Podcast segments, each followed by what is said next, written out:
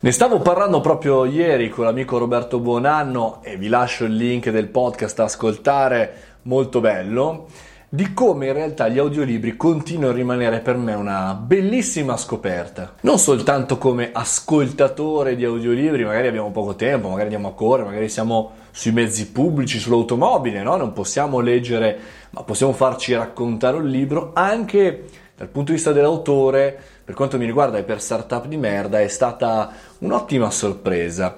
Non solo per il fatto che mh, aggiungiamo un servizio in più, una dedica in più con l'ascolto di Riccardo May di startup di merda o altri, quanto in realtà ormai è obbligatorio per tutti i professionisti che vogliono diventare un po' influenti nella propria comunità di riferimento scrivere un libro e questo ormai è scontato, ormai è una decina d'anni che è così.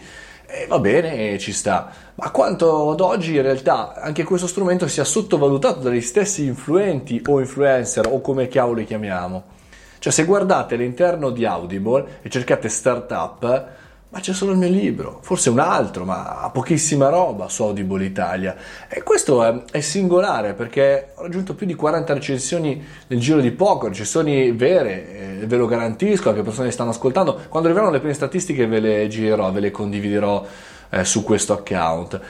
Ma ce ne sono sempre pochi, in realtà è uno strumento eccezionale, straordinario, come se ci fosse l'esigenza di qualcuno che scriva un articolo o che faccia un video, un podcast su fatelo, eh, altrimenti non arriva nessuno.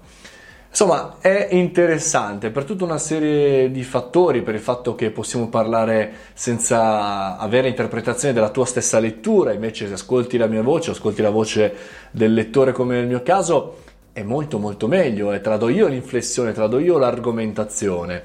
E poi perché la voce, io come sapete sono innamorato del mondo della voce, è un qualcosa di più bello, straordinario, efficace e terribilmente attuale, visto che ormai gli assistenti vocali, Amazon Alexa, Google Assistant, tutto quello che volete, Google Home, insomma, sono di fianco a noi anche mentre cuciniamo, mentre siamo a casa. E quindi, cari miei amici influenti e influencer, se non avete ancora scritto il libro fatelo naturalmente, ma se avete scritto il libro e non ancora non avete fatto l'audiolibro, fatelo, anche a condizione di non essere più l'unico inimitabile su audible.it. Mi raccomando, fatemi sapere se leggete e ascoltate audiolibri e quali, mettetemi nei commenti quali, quali leggete e ascoltate. È un audiolibro.